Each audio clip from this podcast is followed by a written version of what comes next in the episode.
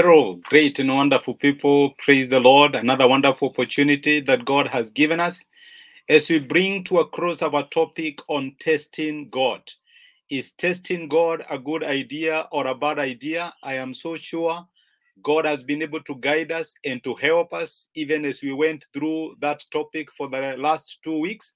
And it is my prayer that now you know what you should do. When you test God, be prepared for the repercussions. There are instances where God tells us to test Him, but we should do it in humility and we should do it in full surrender, knowing that God is sovereign and what matters most in our lives is not our way, but rather the will of God.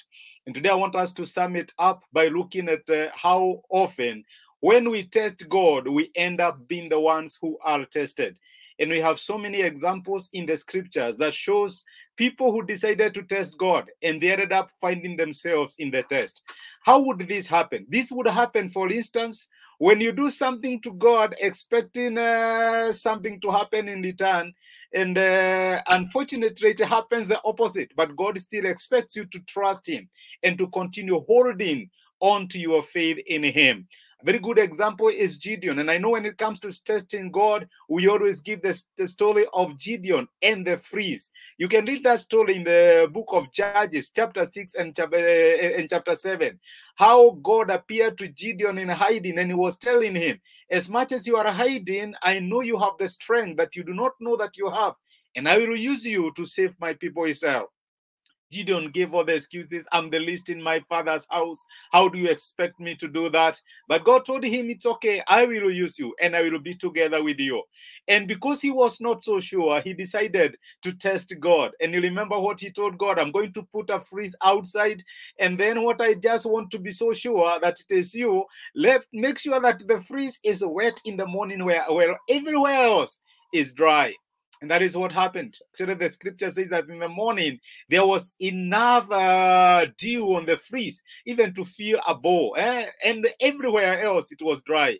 And of course, the test was uh, reversed the following day, where he told God, Now I want the freeze to be dry, everywhere else is wet. And that is what happened.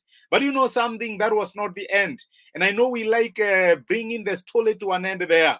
What we do not know that by the by virtue of Gideon testing God, God also decided him, it's okay. Let's see how you will do it. Go now to war.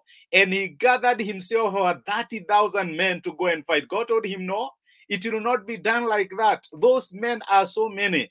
I will give you victory with a very few men. Of course, he had a number go away. He was left with another 20 something thousand. God told him, Those are still so many until the number reduced to only 300 men. 300 men facing an army of thousands. That's a little test, I can assure you. Yes, that moment you give and you're trusting God to come through for you in a certain way. But instead of things going north for you, instead of the abundance and the surplus that you're trusting God for, things head south. Now God wants you to trust Him even in the, the, the few, the fewer that you have. Yeah, that is a real test. You also know the story of Jephthah. Again, he was an Israeli judge. The same thing happened. He was not so sure that he had the ability to lead Israel into victory when they were fighting with the Ammonites. And what happened? Uh, he reached out to God. God, surely, surely, if only you come through for me, for, for me in this, if only you help me with win this war, I'm going to give you whatever comes from my house. He was not so sure that God will give him the victory. And let me tell you, God did it for him. He gave him the victory.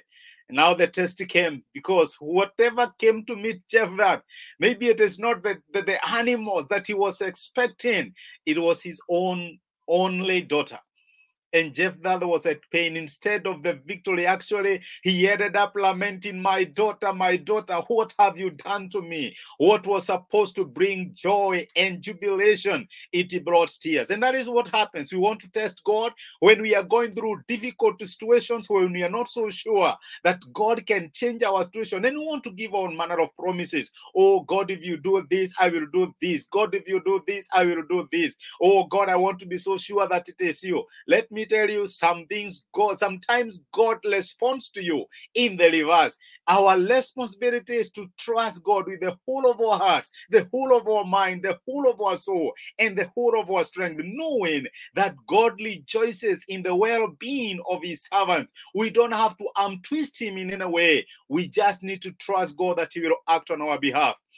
I remember a time I was in a very tight situation and I was trusting God to come through for me. And I was there praying and I was telling God, surely if you are there, prove to me today that you are there. Let me see you come through for me in this particular situation. Oh, I prayed, I prayed, God, I want to see you, I want to see you. And uh, I reached a point where I actually said I will never pray those kind of prayers because what happened? I remember I was in my office. I normally have some prayers, especially on Mondays, and I was praying with my prayer partner. And that is the time I was called by my wife from home, and she told me we have a problem. What is the problem? when I was just uh, entering the compound, some thugs accosted me, and let me tell you, they have come into the house. They tied everybody, and then they started packing whatever variables we have in the house. Where are they taking them? They are packing them in the car so that they can carry them away.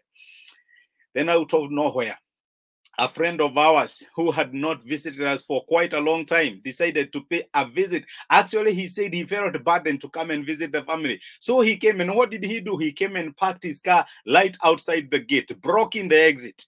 So these landlord, the thugs who are armed and who are doing all this, miraculously and out of nowhere, the vehicle's rear wheel started getting off the pressure. I'm telling you, it became flat. We could not explain how it happened. And when my wife called me telling me all this, I could only hear that voice telling me, Now can you see me? Now can you see me? Now are you sure that I am there? We should never test God with evil. We just need faith to believe that He is with us. We need faith to believe that He is the one who is controlling the very breath that we are breathing. We should never try to um, twist God through testing, through vows, through promises. We just need to fully surrender to God and believe that He is and He will help us. That reminds me of another sister who was sharing during our fellowship this week. And he was telling how at one point he told God, I want to see you. I want to see you. I want to be so sure that it is you. And they were traveling with the family in a car. Then out of nowhere, the car lost control and rolled eight times. But somehow, the only thing they cannot explain is that they were in space. They were not, they were never touched by that car when they came out, and they even had small children. Not even a scratch appeared. And uh, she could hear asking, she could hear God asking her, Now have you seen me? Have you seen me? I don't know where you are tempted to test God. Let us fully surrender. And I don't know whether there is a better way of finishing this than with the Lord's Prayer in the book of Matthew, chapter 6 and from verse 9. This is Jesus who advised his disciples and told them, This is then how you should pray. Our Father in heaven, hallowed be your name. Your kingdom come, your will be done on earth as it is in heaven. Give us today our daily bread and forgive us our debts as we also have forgiven our debtors. And lead us not into temptation, but deliver us from the evil one. For thine is the kingdom, the power, and the glory forever and ever. Amen. It is not our will, but Lord, let your will be done in our situations. Let your will be done in our families. Let your will be done in the things that we are trusting you, even here on earth as it is in heaven. My brother, my sister, I can encourage you that God's will for you will always be perfect. Let us pray together. Lord, we are grateful because of the encouragement we have received from your word today. I thank you for reminding us that your will is always perfect for us. And we should never seek to arm twist you. We should never seek to test you in any way because we can be so sure that even the very breath in our nostrils, it is you who is controlling it. And I pray for my brother and my sister who desires to see your interventions in certain areas of their lives, but they do not know how to go about it. I pray that you may show yourself strong, mighty, and gracious on their behalf, and that you may grant us the ability to hold on, believing that you can see the end from the beginning. There is nothing that will happen in our lives that is outside the scope of your will. I thank you because we are going to make it strong, not because we have the strength or the ability, but because the Lord within us is mighty and he holds our future in his hands. Thank you for, te- for, for teaching us the topic of testing you. Help us never to put the Lord our God to the test. We love you, we honor you, and we bless you. This we ask in Jesus' name. Amen. Amen. God bless you. I appreciate you uh, being together with me and you're being part of this particular fellowship. May God bless you and may God refresh you. Have a fantastic weekend. Tomorrow we do not have a live broadcast, but we shall have a pre-recorded message. Take time to watch it, and God will bless you. Have yourself a beautiful day ahead. Thank you. Just time, it's